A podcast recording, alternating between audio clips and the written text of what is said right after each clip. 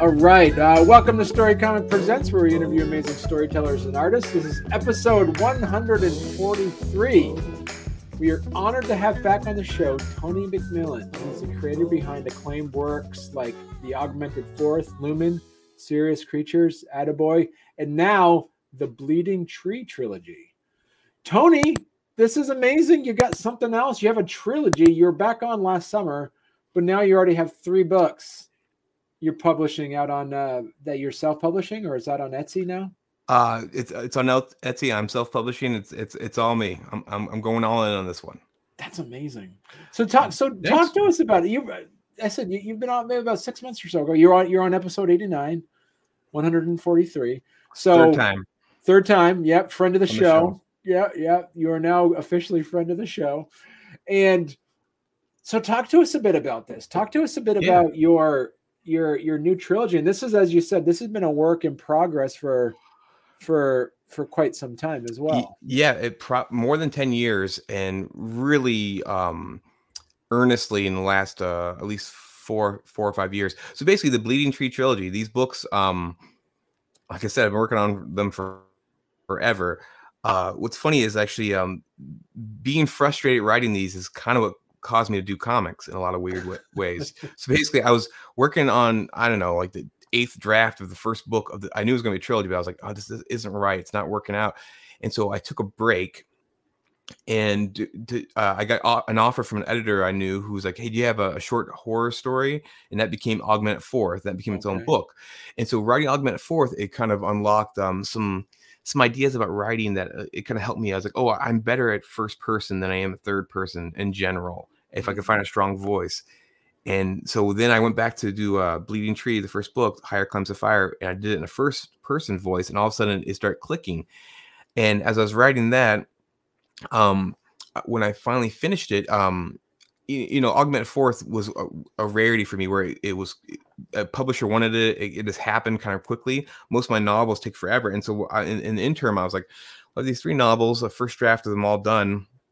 It's gonna be a while because I, I, sent them to some people to look at to see if they want to publish. It. It's gonna be a while before it gets published. I should do something. I've been drawing more, and so I started. Um, I started doing something which became Lumen. Okay. And so that was my first comic I, I, wrote and drew myself. And all of a sudden I started getting really into that. And I started finding I really loved doing that. And so I think that Lumen was like three years ago, maybe, maybe four years ago now at this point, at least when I started it.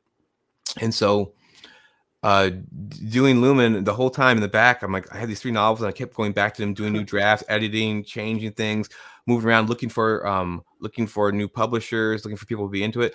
And and and it's finishing these books in a way gave me a lot of confidence because I was like, I think these, I think these are good, even though I had to keep on, you know, uh, fixing them and, and, and finessing them. I, I, was like, I think I've become better at storytelling, and that kind of fed into the comics.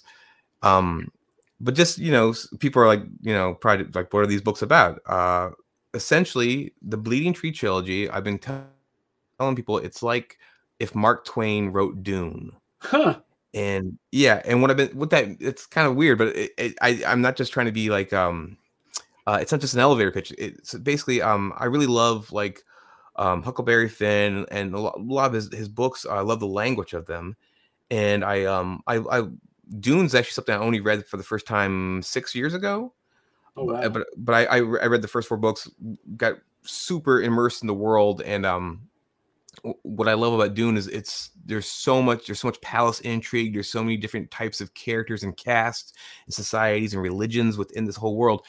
And so I try to bring this sort of like folk rock, uh, like if Bob Dylan's uh, Basement Tapes album was actually like a world, the, the weird characters that kind of inhabit that. If I can make that a, a whole big sprawling saga, that's what this kind of became. And so I really love the the language of Mark Twain, and um, that was kind of a big lightning uh, rod, and then the kind of world building of Dune, and a bunch of other stuff uh, mixed in there. And, and, I think it's a pretty unique package. I, I, part of the problem with these books, I think, is kind of like um, trying to explain to people like what they're in for because it's it's a really weird ride. It's I've been saying it's a folk rock fantasy western.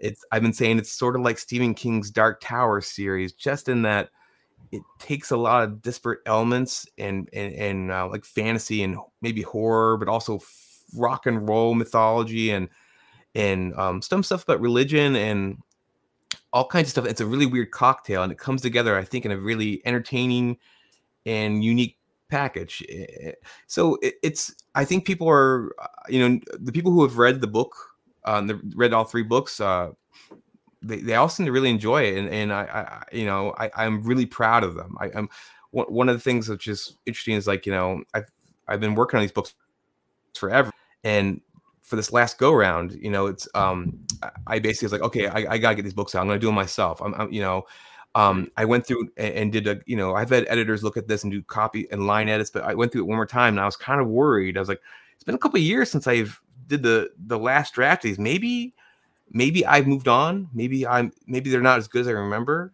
Right. But I was really happily surprised. Like, no, man, th- these rock. I'm I'm really I'm really excited to share these. So, um, yeah, I, I think it's some of my best stuff.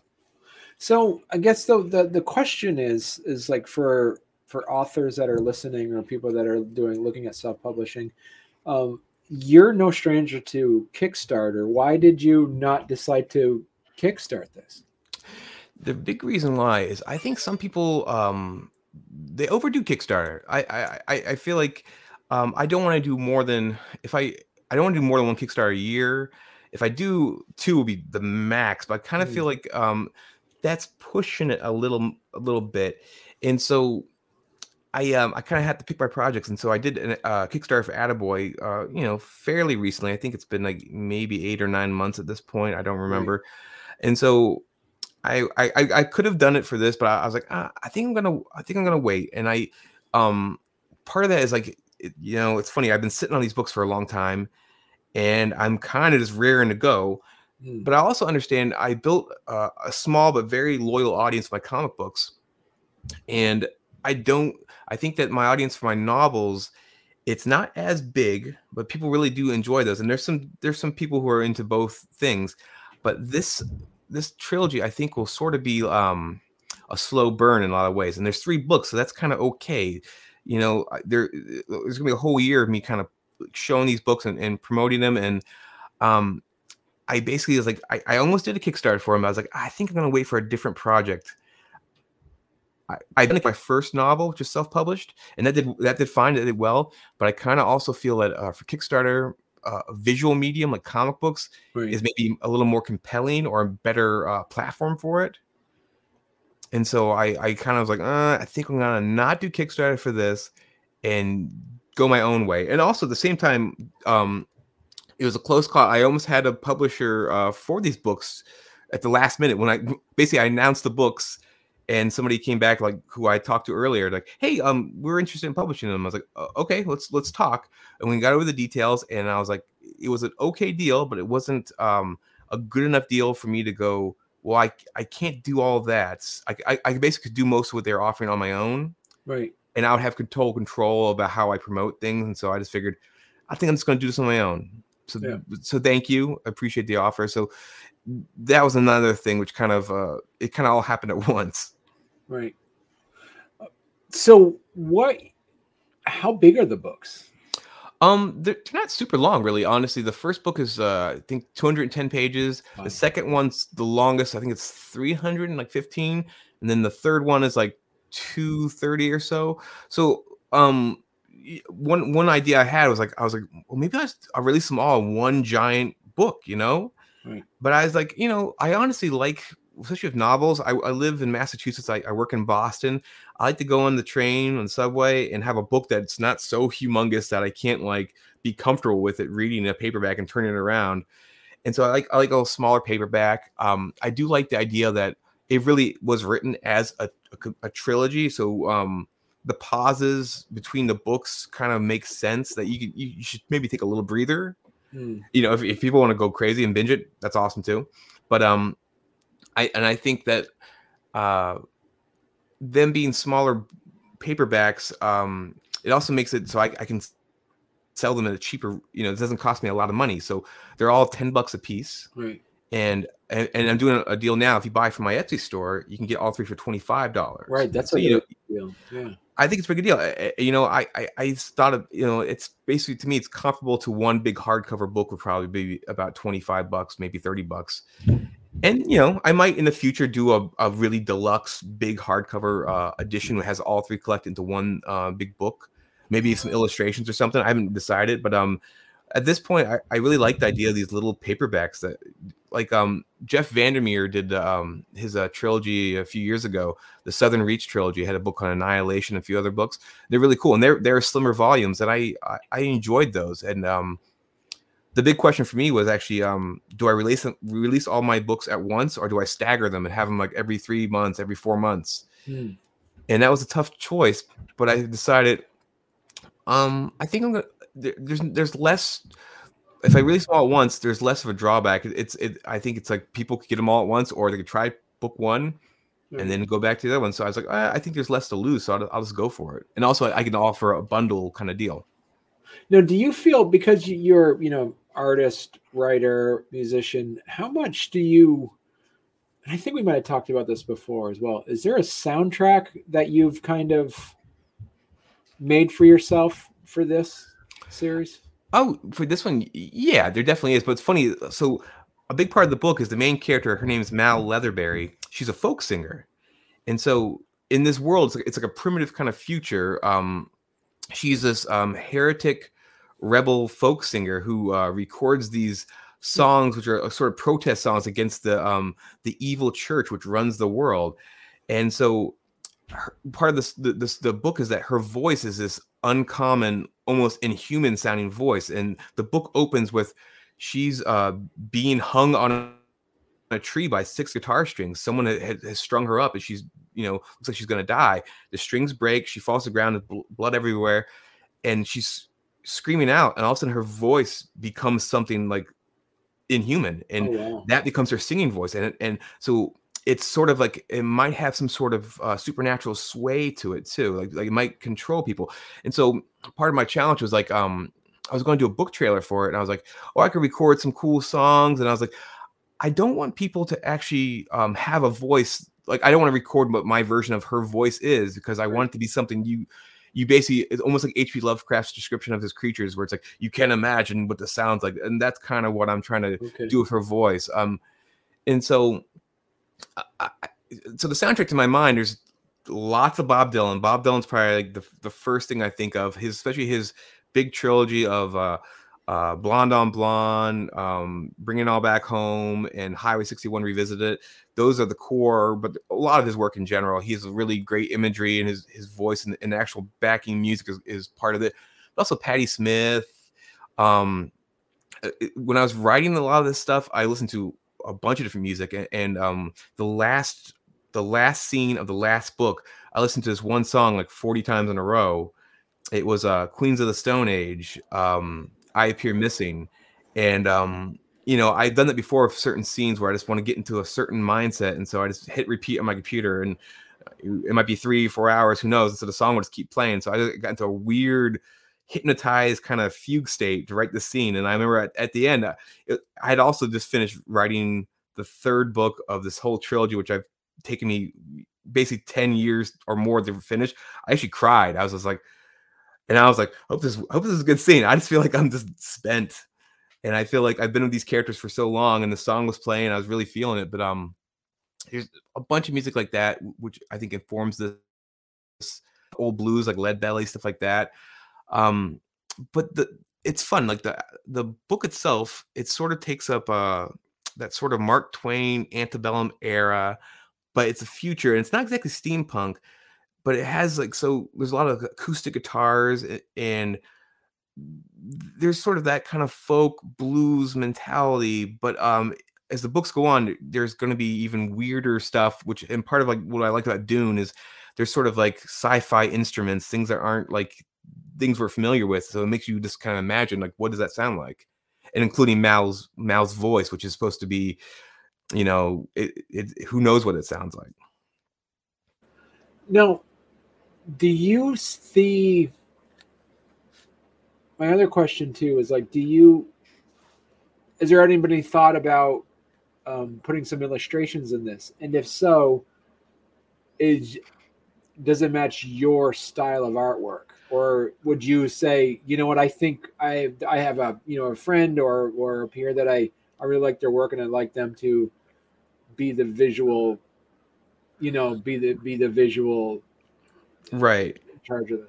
You, you know, like I I could see my style actually fitting this story. The Mm. problem with me is that for novels, I don't want to depict an illustration any of the characters, especially their faces, Right. because I think part of the power of a novel and the written word is that you're not locked into uh, uh, an image. Right. And so, of course, comics you have kind of the best of both worlds. There's an image, but you know it's it's not a movie, so you can have some leeway. Your imagination can fill in certain gaps. But a novel, you know, it. So I, I wouldn't want to draw Mal. I wouldn't want to draw some of the characters. But um, it's so so it's like what? So I would have to find a really creative solution. So like Augmented Fourth, for instance, uh, I did illustrations for that book, and that's a novel. But the illustrations are actually all the album artwork of the fictional band within the story. Right. So the album artwork would sort of reflect what's actually happening in the chapter we're reading, but I would never depict the characters. And then my first book, Nefarious Twit, it was a book about uh like a Shel Silverstein esque kids book author. So the illustrations were the illustrations from his kids books, and again they would sort of mirror what was happening in the story, but I never depicted any of the characters. And so in this one, I was like, I I, I don't got a I don't have a I don't have a cool uh, way in yet. Right. And so that was something. And also, after doing the three novels, I was like, ah, that's a lot of illustrations. I got comics to draw. I, yeah. I, I got. I'll, I'll put that in the back burner for maybe a big deluxe edition. Like, uh, so it, would be tough. I, I I think there's a way for me to do it. Um, but I think something like my style would work because my style is kind of dark and scratchy, and this world is kind of dirty and grimy. But also, um, I think it's there's a lot like if I if I did color illustrations, which I don't know if I could do. Um, there's a lot of color in this story. There's a lot. There's a, like a, I, I there's a, a sort of mental, um, a mental telepathy sort of thing that people enter into the story, and they call it the gray. And when you enter in the gray, everything gets dimmed down. But then you and the person who's in charge of the gray, you guys you guys burn with color. And so I describe it looking like an oil slick rainbow and looking like, you know, a, a Medusa jellyfish upside down writhing. There's lots of weird, fun stuff like that. So I could go, I go to town and coloring and drawing stuff like that. So do you only do you only write stories that fit your illustrations or have you ever written a story or you or you have something a work in progress that you know doesn't fit your illustrations Um, so yeah, the so far most of the stuff I've written, I've geared it towards what I think uh, my strengths are. But I have some stuff I've been thinking about, and I'm like, oh, I know either I'm not ready for this yet, or there's somebody definitely better who could pull stuff. And when I've I've collaborated, like I've recently done, um, it's going to come out uh, probably in a month, uh, a one shot comic book called Bounce House Bazaar, which is an anthology book, 48 Okay. pages. Um, 18 pages are me writing and drawing, but the other two stories in there, um, I've written, but other artists have drawn. And oh so th- cool that was really fun because like I um I, I geared it towards both those artists. So one's Ben Granoff. Ben Granoff is a great artist, and um his story I was like, okay. He actually asked him straight up like, what do you like to what do you like to draw? What do you not like to draw? It's like I, I- you know I've been an artist and I've collaborated, and it's like if someone hates motorcycles, I don't want to write a story about bikers. You know, I I, I don't want I really don't want to. I'm not here to I want to challenge you, but not you know make something that's just like awful for you. right And so I asked him, and then the other artist, uh, Nicola Bonmetto, who um, I asked him what he was into, and they responded, and I was like, cool. And um, for both of them, I, I had some ideas, and basically I kind of like, okay, this I think this idea fits you, or uh, for for Ben's story, I think it was more like, okay, you told me what you like, let me think about it. Okay, I think I got something. Do you like this? And he's like, yeah. Uh, And so we we went for it, and I think that's the way to go. Like I have a story. Um, I don't know if I when I'll do it, but like, it's um it's based on history. It's uh, uh King of the Dudes. There's this guy who was a, a dandy in, in uh, I believe it was like turn of the century in America, but basically he was um he was a he was this really fashionable uh top hat wearing guy who had these contests with other men in New York City about who could dress the best. And it became really cutthroat. And these, these men were fighting in the streets over who was like the best looking, best dressed man in New York City. And they had um weird walking challenges. Like they, they would race, but they could not run. They could only walk. It's it's all historical, and they called him the king of the dude. And so I was like, king dude. I was like, well, my style. I w- in my mind, I see a clean line. I see a Michael Allred. I see um um Jesse Lonergan's a friend of mine, but he's also one of my favorite artists working. Somebody who can do something cleaner, and also somebody who who'd be good at drawing fashion, drawing clothing, and you could go, oh, that's like Frank Quitely could probably do something like that. Um, there's a bunch of people like Nick uh, Darrington, I believe. Yeah, the guy who he, he's been doing great stuff. People who actually, if they drew a certain shoe, you go, that's that shoe. If I draw a shoe, maybe you can tell it's a Converse, but you probably just go, okay, it's that's a foot, probably. Mine's a little more abstract, so I don't think I'd be right for that. So I, um, I I think yeah, I would have to. I would uh, love to work with people for certain stories which aren't me because I think they'd be better than me. So, like for instance, if somebody wanted to say, "I'm going to write a story about Batman and RoboCop in Victorian dresses," that would be. Oh, I could, I could, I could kill that. Yeah. Especially if it's RoboCop and profile, I'm really good at that. For some reason, that I, I, I love drawing that. Um, but yeah, it's funny. It's like it's like I think, I think sometimes uh people who, who collaborate in comics, uh, they don't think of like this the really simple stuff. Like you should ask the other guy what he likes to draw. Just I mean, he might. You should really because like you you probably if you have a story you want to tell, that's great. But your story will probably be better if you're both having a good time making it. Right. And I'm sure there's exceptions. It's like, you know, sometimes there's bands or movies when people hate each other that they made amazing art.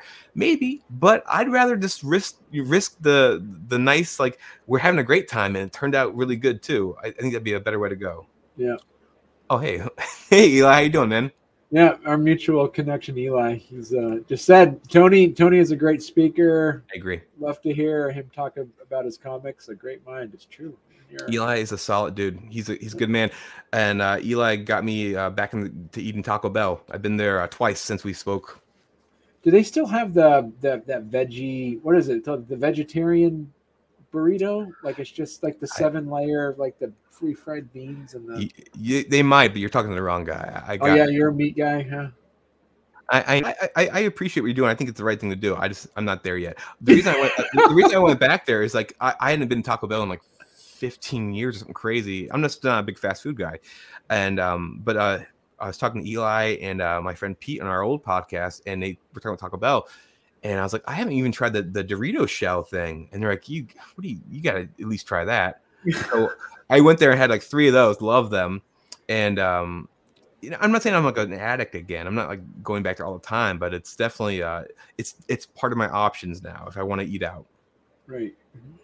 That's good. Good for you. Good for you. We had. Uh, I went. You know, uh, my wife and I went back down to our old stomping grounds in uh, Concord, New Hampshire, and our our like our our our like you know middle class place to eat was always uh, Ruby Tuesdays.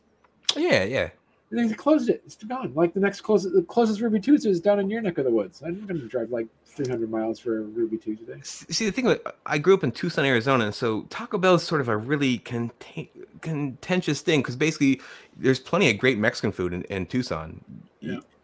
Taco Bell is not that. Taco Bell is very much, uh, you know, uh, an Americanized, you know, Kmart Mexican food. Right. But there's cool stuff within that. As long as you're not going for authentic, have at it. And so it's one of those things where like um people will like sometimes like people here in Massachusetts will be like, you know, talking about oh you got you must like really good Mexican food, not that Taco Bell stuff. I'm like, I like them both. I mean, I mean, I've had a Mexican stepdad, and he was cool with me eating either one. It's just like, what are you in the mood for? It's, you know, yeah.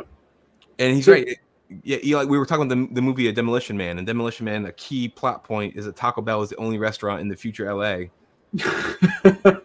it, it's a utopia. So obviously that's that's the way they went. Right. See exactly.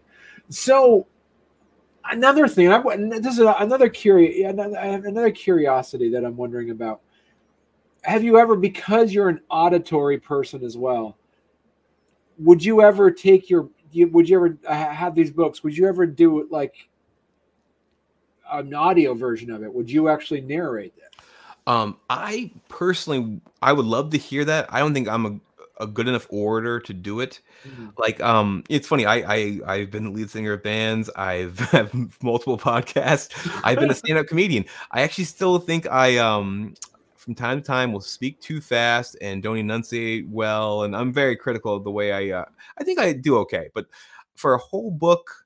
I think it would it it'd wear a little thin. Um, for Augmented Fourth, my um old novel, um, the, the main character is a he's an English guy. He's he's Brummy. He's from Birmingham. I had a friend, uh, Rick uh, Wentworth, who um, did the trailer voice, and he's really good at voices. He, he's a podcast. Uh, you know, he not only does podcasts, but he, he does like um, audio dramas. He can do different accents, and he's an actor. And so he did an amazing thing. So I was I was trying to get him uh, to do like a full on audio book. Just we, we never really hashed out the details. I would love that. And for this book, uh, it's all done in Mal's voice. Mal uh, Leatherberry is the main character, and so I would um, be really curious about what someone could do. And the one problem would be her speaking voice is supposed to be pretty weird too. It's not supposed to be like. And in my mind, her speaking voice sounds like you see Return of the Jedi. Yeah. Well, Okay. yeah. Yeah, okay. I, yeah, I figured it was kind of silly to ask. It's like, you know about Santa Claus? Like, yeah, of course. But making sure. So, Return of the Jedi, very beginning, um, Princess Leia is dressed as uh, as a bounty hunter, and she she rescues Han. She has a cool voice. It's like you in the carbon carbonite Right. sickness. That's I, I kind of imagine Mal's voice is like that the whole time. I don't think that's probably good for an audiobook. So we might have to like we might have to, to let that dream go. But yeah, in, in my mind, she sounds sort of like that. That and like William S. Burroughs, because his voice is really weird. Right. Yeah.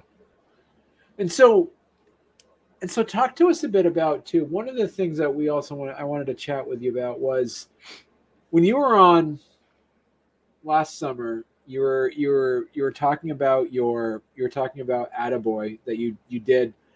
I had it, loved it, and I actually sent you a review. I actually did a review. I did a blog post about it about I was- how Loved it. Loved it the was review. the, the philosophy behind it was was amazing. Like i just you know i didn't i didn't expect to see something in like this. And i don't know if you're tapping into some zeitgeist of middle-aged guys who've started playing nintendo like now are just like you know contemplating like the the the, ex, the existential points of mortality. But like i'm like i'm reading like i'm like I thought this was just going to be fun. Like it was fun, but it was like, man, you're like really digging into some things that I that I that I only think about like at like three o'clock in the morning, and now I'm have to now I have to like think about it like three o'clock in the afternoon when I read this book. Like, you know, Yeah. thanks, Tony. Yeah, I, and- I'm happy to ruin your day. Yeah, no, I, no, it was good. It was really good. Thank you. But you, one of the things that you, one of the things that you, you were kind of like, hmm, not sure if I'm going to do it or not, was actually make a because you deliberately wanted to make it treasury sized. Yeah. But and I remember you were talking over this. I was like, "Ah, I'm not sure if I want to make because they think you lose something with. So that inner dialogue of deciding whether or not to make it into a size you actually have decided to do make it a not normal size. What would you call it? Just a I've been I've been saying regular size, reduced lunch. I don't know, like so what was the decision? How did how come that that that inner voice? How come that other one went out on you? Um, so partly it was like I, I looked at the the expenses and the expenses of, of producing it myself, you know, getting it made and shipped, but also expenses for people, um, how much it costs. And so that was one thing. So I was like, I'll I'll make a proof and just see if it looks good, regular size. And if it looks good, I'll do it. And if it doesn't look good, then I'll have to just like uh figure it out, you know. And so it looked it looked really good actually. I thought it looked really cool. And like I like both editions. I like the big edition. That's that's really fun. But it's also kind of it's a, a little bit of a different experience, smaller. And it's funny is actually um that that decision it would have been made earlier, but I was like, I I I'm really a stickler for good covers, and I don't think I'm a great cover artist. I think actually very few artists are great cover artists. Cover doing cover art sort of like a different, um, a totally different um art form in a lot of ways. And so I was like, I was really happy at the Attaboy cover, and I was like, I I think you know if I do a small edition, it'd be cool to do a new cover. And I couldn't come up with a better cover. I was like, this, is- this is like I, I got something that kind of works here. I, I did a sort of an Erik Larsen uh, foreshortening sort of pose that's really like punchy and and I don't want to say iconic, but I'm I'm going for that. I'm going for something that's simple and striking that you could see that form and know it. Right. Um, and so I couldn't figure out anything else. I was like, well, I'm gonna keep the same cover. I was like, I'll make sure people don't think they're gonna get the treasury edition if they buy the smaller version. But but yeah, essentially, I was like, as long as it looks good, it's and it's still a, a good experience. Yeah, I'll make it smaller, I'll make it cheaper for me and for people to get. And I like the idea of it being. I think you get you get 74 pages for 12 bucks yeah, and it's complete. Amazing, yeah, I think it's a really, I think it's a really good value, and I think also, I was thinking about it. I'm really proud of this book still, and I think it's a really cool um, entry entry point into my work. So if you if this is the first thing of mine you read, you read, I think you're gonna get a value. Um, you're gonna see what I can do, and and I think it's a good introduction. To, like maybe you'll, you'll try some other stuff I've done, right. and uh, so I, I, felt like the I felt like it was a, it was like a I gotta do it. I feel like I, I love Attaboy. People have asked me because the book sold out the, the, the big edition, and have uh, picked it up. So people who wanted the book, I was like, oh, I think it's still being sold at like Gutter Pop Gutter Pop Comics or or this place, and people found it, and that's been great. Um, but I'm happy he's back. I'm glad the little guy's back.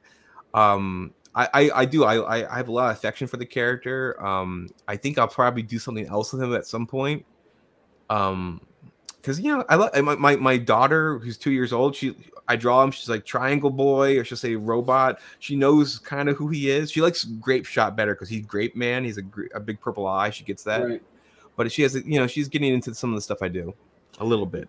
So that's a good point. Like do you you could easily make a sequel to this because it fits within the genre of their having you know ninja gaiden 2 super right. mario 2 so there is a way to and you can even do something along the lines of like the Attaboy Junior, you know, or something where yeah. you have like you know Donkey Kong Junior, or you know. I was thinking, yeah, totally. And I can even do a thing where it's like it's on a new console, so now it's a new look or something. There's there's a lot of things to do there. I I do kind of want to do a, a, a team up book at some point.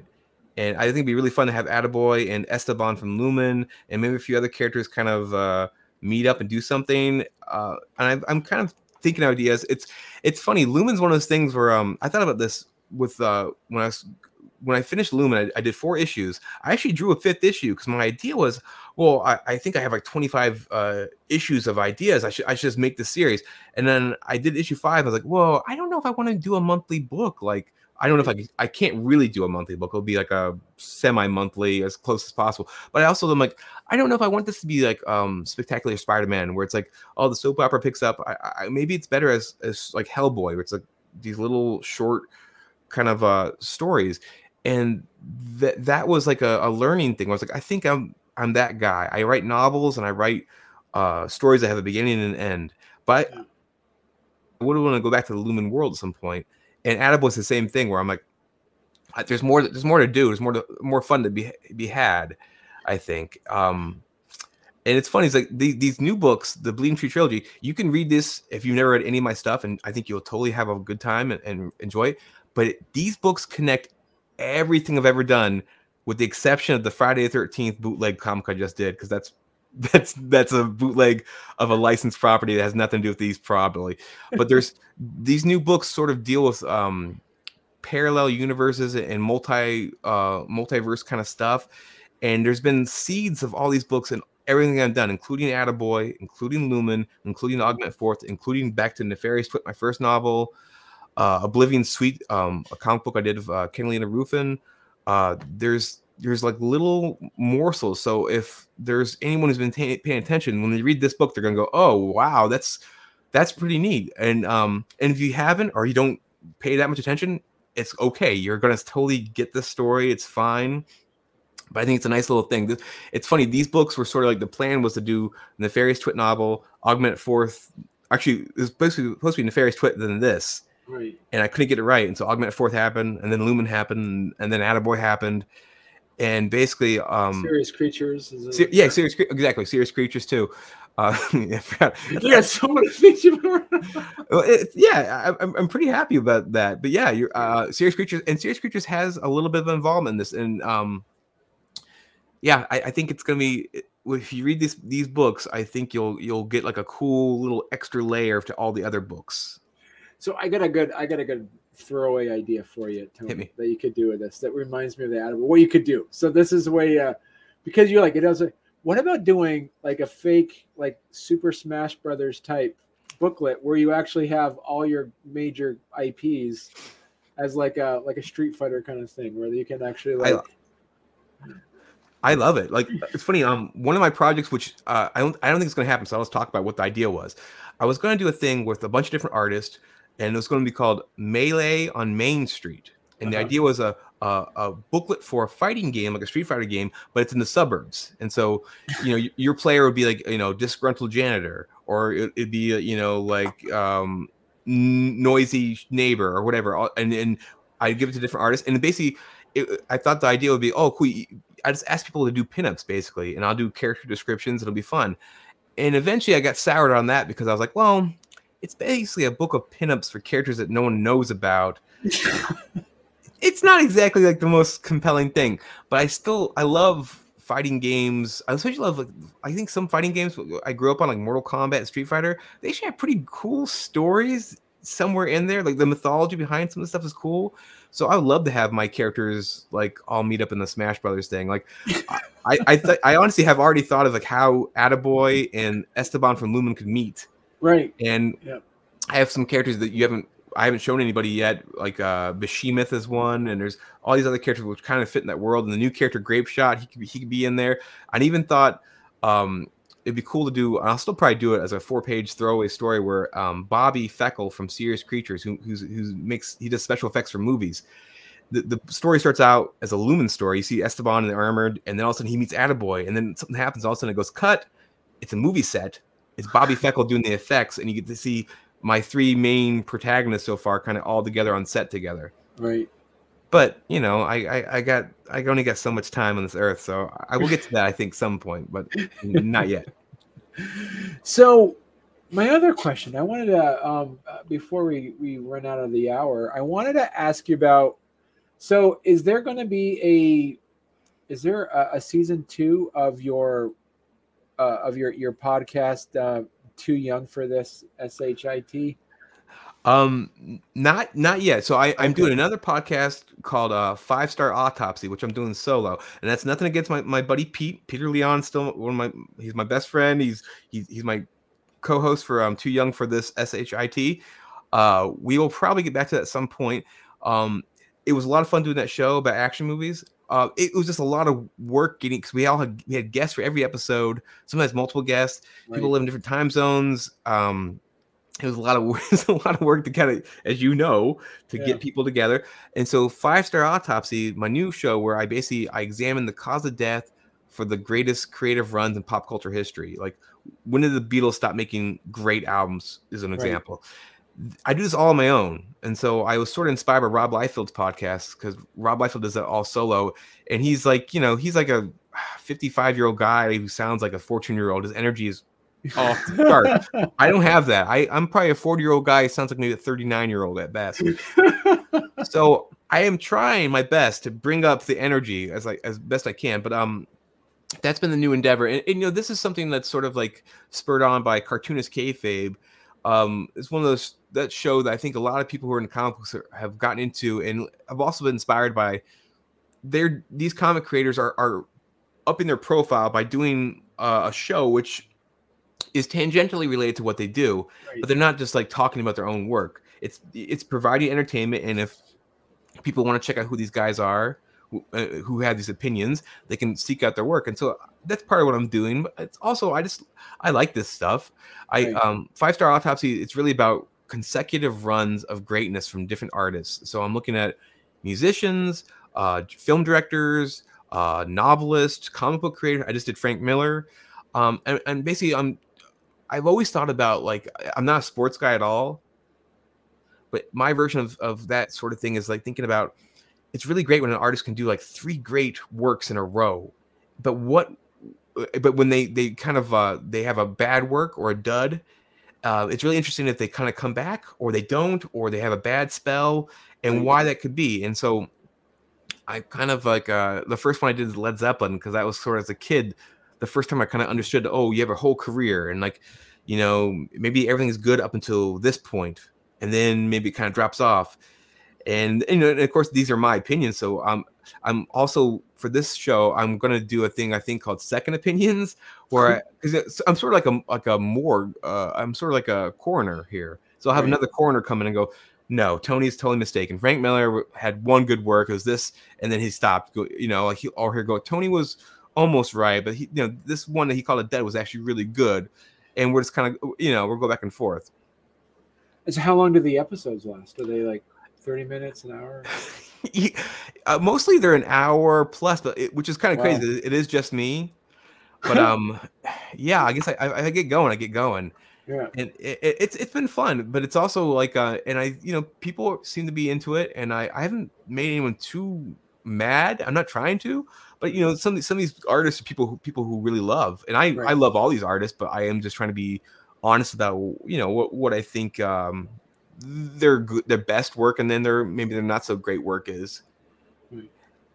So, yeah, the, it, so the, the the base of the basis of this is that there is a definitive end to the career basically or did they ebbs and flows or there's ebbs and flows. I, I just said the doors and the doors what's interesting about the doors is there is a definitive end because jim morrison died and right. so the band broke up and so they're, they're one of the few acts where it's like well there it's a, it's like a, a real story. There's a narrative that just kind of ends.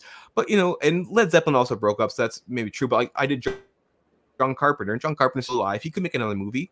I go through his whole career and go, well, I feel like he hasn't made a good one in a while, but who knows? I would love for him to come back and, and rise, you know, again. I'm going to do Spielberg. And what's fun about a lot of these things like, um, I think a lot of the greats, um, they actually they have great runs, but they're not as long as you might think. Like Spielberg, for instance, for my my money, Jaws is maybe a perfect film. I love Jaws. Close Encounters, great.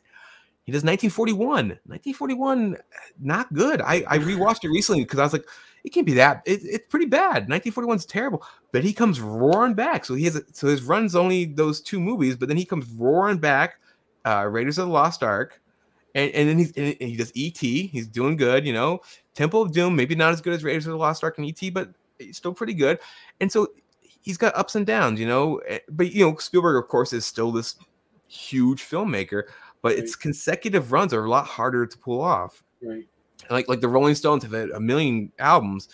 I think they only have a run of, of four great ones at one period in their career, and then they have kind of spotty. That's really good, not so good, not so good, pretty good. That's really good. Not it's it's it's tough. Um, and that's kind of the fun. That's the game of it, you know. So I'm just kind of curious. I mean, I, will have to listen to it, but uh, what for John Carpenter? Did you say his run kind of ended at Escape from L.A. or so? That?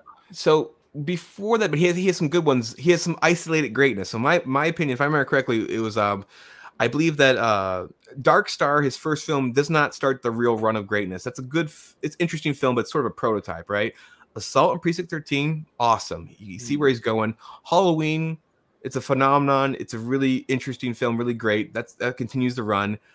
I think he like Spielberg, his number three. It's uh, I think the fog is actually not as good as I would like it to be. I think the fog, great cinematography, really cool setup, really good story.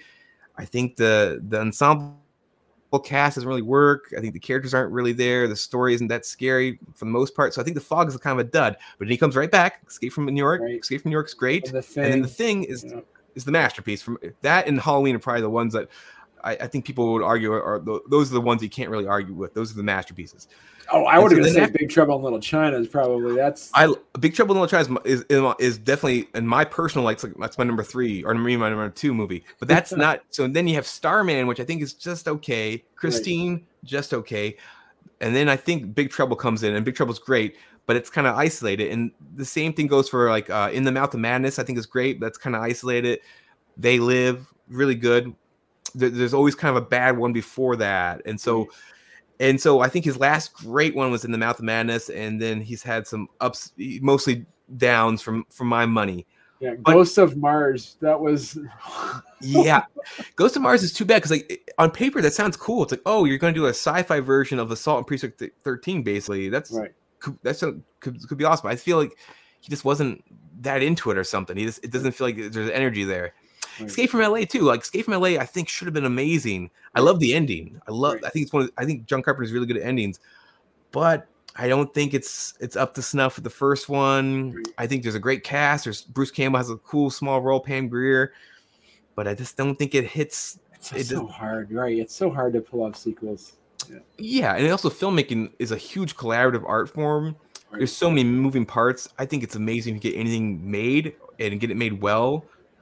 I have no, at least a comic book, you you could do it mostly on your own, and so you might be more consistent because it's it's just one person mostly. Right. Yeah.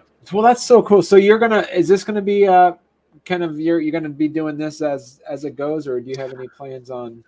I, I'm going to do at least ten episodes for the first Okay. season, so I'm gonna- I'm going to do uh probably record one tomorrow for the um. Oh, director Wes Anderson's next. I like to do. uh, okay. Yeah, I love Wes Anderson. So I like to do like you know if I do a director, the next thing I do is a musician, or a, I I don't want to do so, the two of the same sort of mediums in a row. Right. But basically, I'm episode four, so I'm gonna keep it going to episode ten, and then I'll probably take a break. And um, as long as I keep having fun, I'll I'll keep coming back to it. I think. Cool. So your book is it's on pre-release, right? It's on pre-order right now. Yep. And the order now it ca- will arrive in about a month, right? Between March 20. So when do, when do the actual when does it open for sale?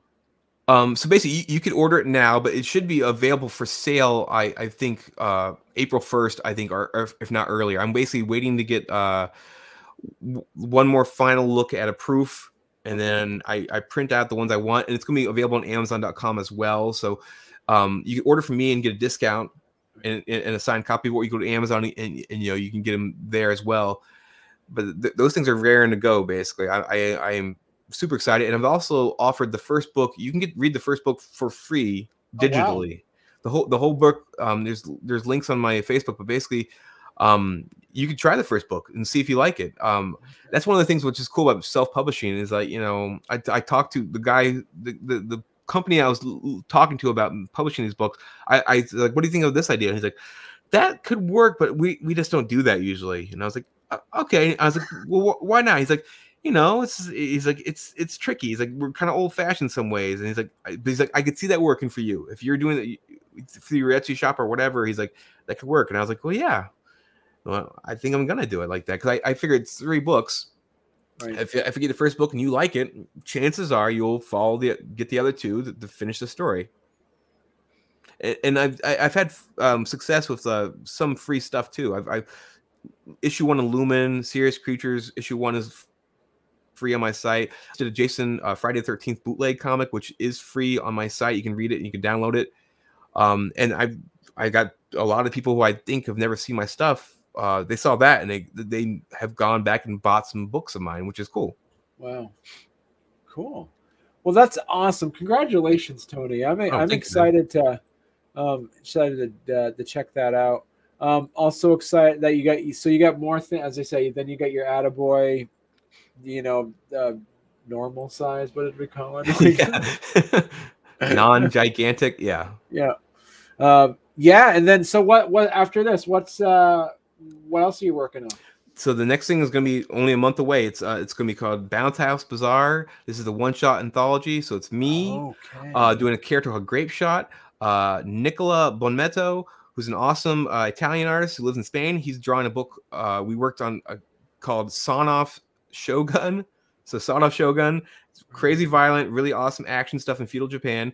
And then me and Ben Granoff are doing a story called uh, A Theater Near You, which is sort of a slice of life meets horror story about movie theaters. And I'm also Okay. going to include a little four page story about um, the summer of Batman, Tim Burton, that I did myself, just a little auto bio thing. But all that for six bucks, 48 pages, like just tons of fun action, kind of kind of one and done stories all Awesome. together. So Bounce House Bazaar, that'll be on my site. Okay. Um, really excited to show that because I think that's going to be a. It's cool to be like showing myself as an artist and writer, but also just collaborating with other people and seeing their their takes on things. Right. Awesome. So that's cool. So congratulations on that coming Mm. out too. Thanks, Ben. Yeah, and and after that, Serious Creatures two. This year is going to be the second volume of that. So six more issues, which will finish the story, and then I'm going to just take a break. I'm going to chill out.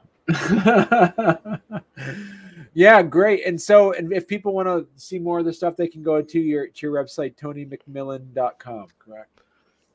Yep, and there's links to my shops there, my Instagram, all the stuff you can find me. But um, yeah, please do. All right, excellent, cool. All right, well, thank you very much. And right there, as you say, you click on the blog page on uh, tonymcmillen.com, and that's where you can see read my first new novel for free. So it's right Yep. there. Yep. Barney, Perfect. thanks again, man. It's awesome. I always uh, have a good time here. I really appreciate it. Yeah, yeah, excellent. I appreciate it too. All right.